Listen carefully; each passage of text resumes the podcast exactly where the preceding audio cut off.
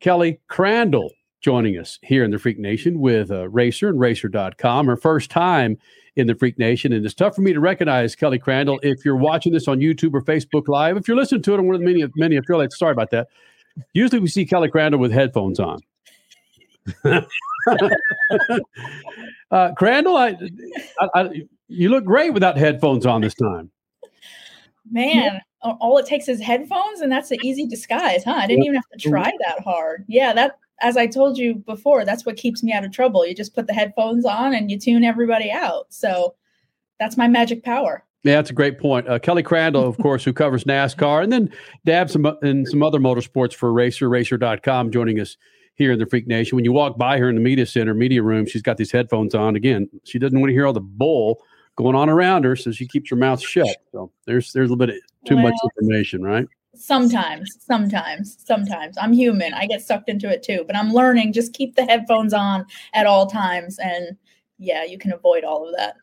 Kelly Crandall is a great follow on Twitter for your NASCAR insight. And looking back at the 2022 season, it seems like we've got more than a handful of highlights, Kelly Crandall. And, and again, it seems like uh, half of those came from Phoenix. But looking what ha- looking at what happened for the 2022 season and all the firsts for NASCAR, what's the one or maybe two things that stand out for you that NASCAR either accomplished or got wrong uh, throughout the season?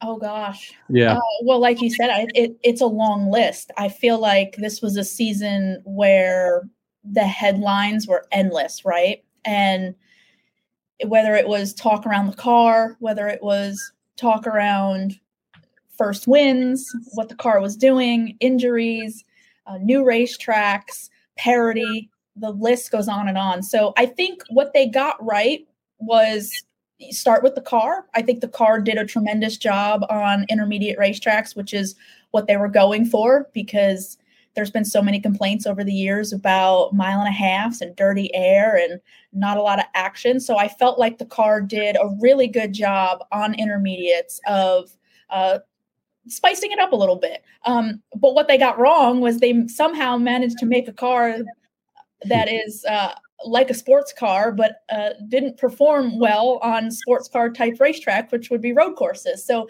they got that wrong. Um, you know, if you want to go a little bit deeper, I think what they got wrong was maybe just the communication with its teams. We heard as the season wound down of just drivers being unhappy with what they viewed was the lack of communication. But then you also have Jeff Burton, who fired back and said the communication was there. Some drivers didn't pay attention.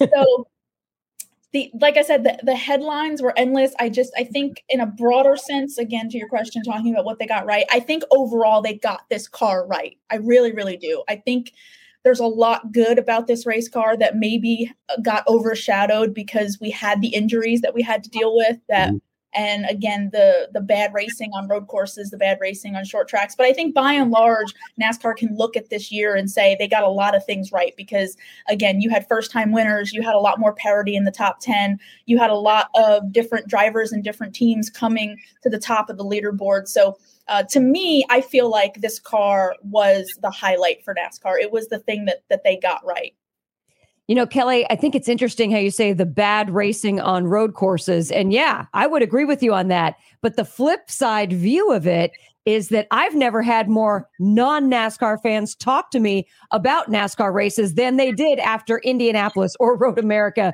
So, in a sense, what's bad for us is good for the non fan. Well, I think what ended up happening was that, like a lot of races, is and and Martinsville too, if you want to talk about short tracks, is we all have very short memories because we watch these races or we cover these races, and the first 490 miles are terrible, right? And then something happens in that last little bit, whether it's at Road America and it's Tyler Reddick winning his first race, or it's Indianapolis and the craziness that happened there with uh, turn one being an absolute disaster of a corner for for all of the carnage right? Or even go to phoenix right? And and and uh, ross chastain getting into chase elliott or martinsville ross chastain and his video game move. I think by and large if you look back at all of those races there's nothing memorable about those races except for one mm. incident that suddenly everybody remembers and see like, remember Indy, remember Martinsville, and it's like, no, I don't because those races sucked. But it was one moment that stands out that gets everybody's attention, or it goes viral on social media. And then to your point, you have all of these people, whether it's NASCAR fans or others, that that just see a, a 10 second highlight and can't believe what happened. So. Uh, listen, I think NASCAR will take it, right? They'll they'll take any attention no matter how it comes, but uh, it's that first, like I said, 400 miles that everybody wants to forget. so true. I know that Statman wants to get back to some more NASCAR and next gen car talk with you, but I want to do kind of an overall motorsports question with you. Who do you think got it right more over this last season? Did NHRA do more right? Did NASCAR do more right? Did IndyCar do more right? Did sports cars do more? Who do you think had a, an overall most successful season this past year?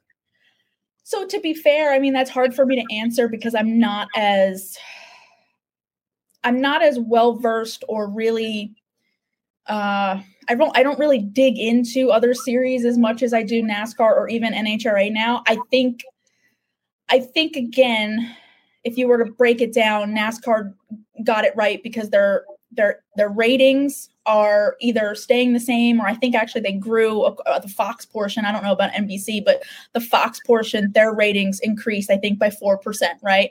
And we and we talked about the car. Um, NHRA is doing, I feel like, a fantastic job of capitalizing on whether it's Tony Stewart coming in or um, all the work and and everything Toyota has done to put their drivers out there. They've had fantastic championship battles the last couple years they've been able to capitalize on. So I feel like they're on an upward trajectory. But as far as other motorsports, it wouldn't be fair to me to for me to say because like I said, I don't live in that world. I think you know, listening to a Connor Daly talk about IndyCar, I mean, IndyCar, I feel like has a lot going for them. I feel like they're they're exciting. They've got a lot of great personality. I watch IndyCar races but to hear someone like a Connor Daly talk about why can't we get ratings, um, that that's confusing to me because I feel like you know, as I just said, they've got a lot going for them as well. Formula One, I mean, that's just a, above my pay grade. Um, I mean, I think the Netflix series, as everybody will tell you, has certainly helped uh, when it comes to the U.S. audience. And look at everything they're now doing with COTA and Las Vegas and, and Miami. But I don't uh, I don't know if I could really say who's done it the best or, or who had the best year. I think you really, to be fair, have to kind of break it up into their own little their own little sections of what maybe of what they were trying to accomplish or what their fan base is and and their individual ratings and so on and and and see okay compare it to themselves from years past. Kelly Crandall is one of the great reads in motorsports uh, Racer, Ma- Racer Magazine, Racer.com. You mentioned bad racing. What's bad racing? And can that be solved by making the races shorter? Oh well, I'm all for shorter races. I think when it comes, I think when it comes to NASCAR, there should maybe be uh, only a handful of 500 mile races, right? You look at Daytona 500, that's a staple. The Southern 500, the Coke 600, of course, is 600 miles. So I think you can you can pick out a handful of races that should stay 500 miles. But if it was up to me, I always say if I'm fantasy booking the NASCAR schedule, I'm chopping it almost in half. I don't think that a lot of these races that have two races should have two races, and I think you cut a uh, hundred or so miles off of a lot of them. So, uh, which is easy for me to say, right? It's easy for me to spend other people's monies and uh, and take their contracts away. Um, so yes, I would cut the races. I think that would help. Um, bad racing. So that's that is in the eye of the beholder, right? Everybody has a different opinion of what bad racing is to me, it has nothing to do with if there's crashes or controversy. To me, bad racing is just watching cars, if we're talking about NASCAR, just literally go in circles and do nothing, right? There's no passing, there's no tire fall off, there's no comers and goers, as we say, of drivers at the front that go to the like that to me is bad racing. If if I can see that a Denny Hamlin or a Kyle Larson or somebody has a really fast race car and they can't drive through the field, that's a problem. if there's no tire fall off to where you're literally just running as hard as you can until the next pit stop and you're going to throw some more tires on it and do it all again and and nobody has to manage their equipment that bugs me as well i think that's terrible racing so there's a few different variables there but to me it all comes down to action is there action throughout the field again there doesn't have to be cautions and crashes and um, things like that but is there passing uh, is there repass can you repass someone um, so that's what I always say is is there action? Is there things happening throughout the field? It sounds like you and I could have a spectacular conversation about that. we we here in the Freak Nation, we've had that same conversation over and over and over again. I think that the cars are too easy to drive and that the drivers just put their foot to the floor and steer. Uh, I think if they had to brake and accelerate and change gears uh, and force guys to drive, you could separate from the you know the guys that are just out there whistling a happy tune and the guys who are uh, trying to get to the finish line first. Uh, that sounds like bad racing to me. Am, am I right in uh, listening to what you're saying here? yeah, I think you have a point there because one of the things I've always said and I've always respected when Carl Edwards is around and and Brad Keselowski's the same way is that these race cars should not be easy to drive. These race cars should be hard, they should be on edge. It should come down to what the driver can do behind the wheel. I don't think next gen is easy to drive. I think uh, my uneducated, non technical self, I think just listening to drivers and teams, that obviously shifting came into play this year, uh, which I think took some people by surprise, especially when it became something that drivers were doing every single weekend and even on short tracks like Martinsville, right? I mean, go back to the first, the spring Martinsville, that was just absolutely terrible and it had terrible weather and it was a night race and absolutely no tire fall off. And we got to Martinsville and everybody was shifting in practice. And literally within five minutes of that first practice, everybody was going, Well, this is different.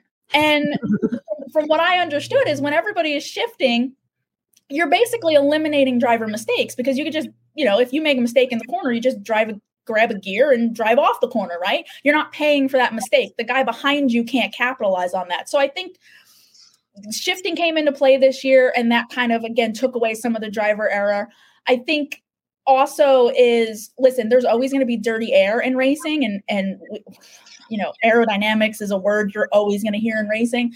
Um i air dirty air and these cars in dirty air continues to be a problem right? So that comes into play. So i don't i don't necessarily want to say that the cars are are easy to drive because early in the year you know we heard a lot of drivers talk about how that they're now kind of on that that razor that razor's edge where this car if it gets away from you it won't save you in the sense of with the gen 6 car they could get loose or they could drive it off the right rear tire but the car would catch itself before it spun around.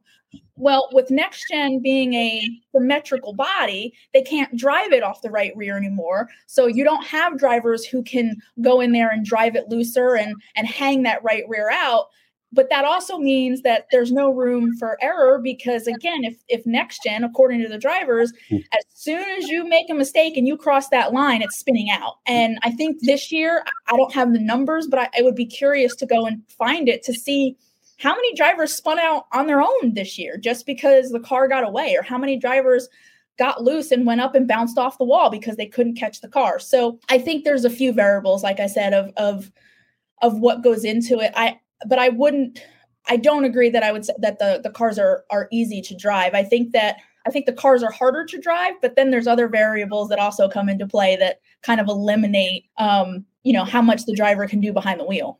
Kelly Crandall, fantastic to to get her here in the Freak Nation. Again, a great read at racer racer.com. Follow her on Twitter to get links to her stories. Happy holidays to you. And again, uh, let's do it again in 2023. All right, sounds good. Happy holidays.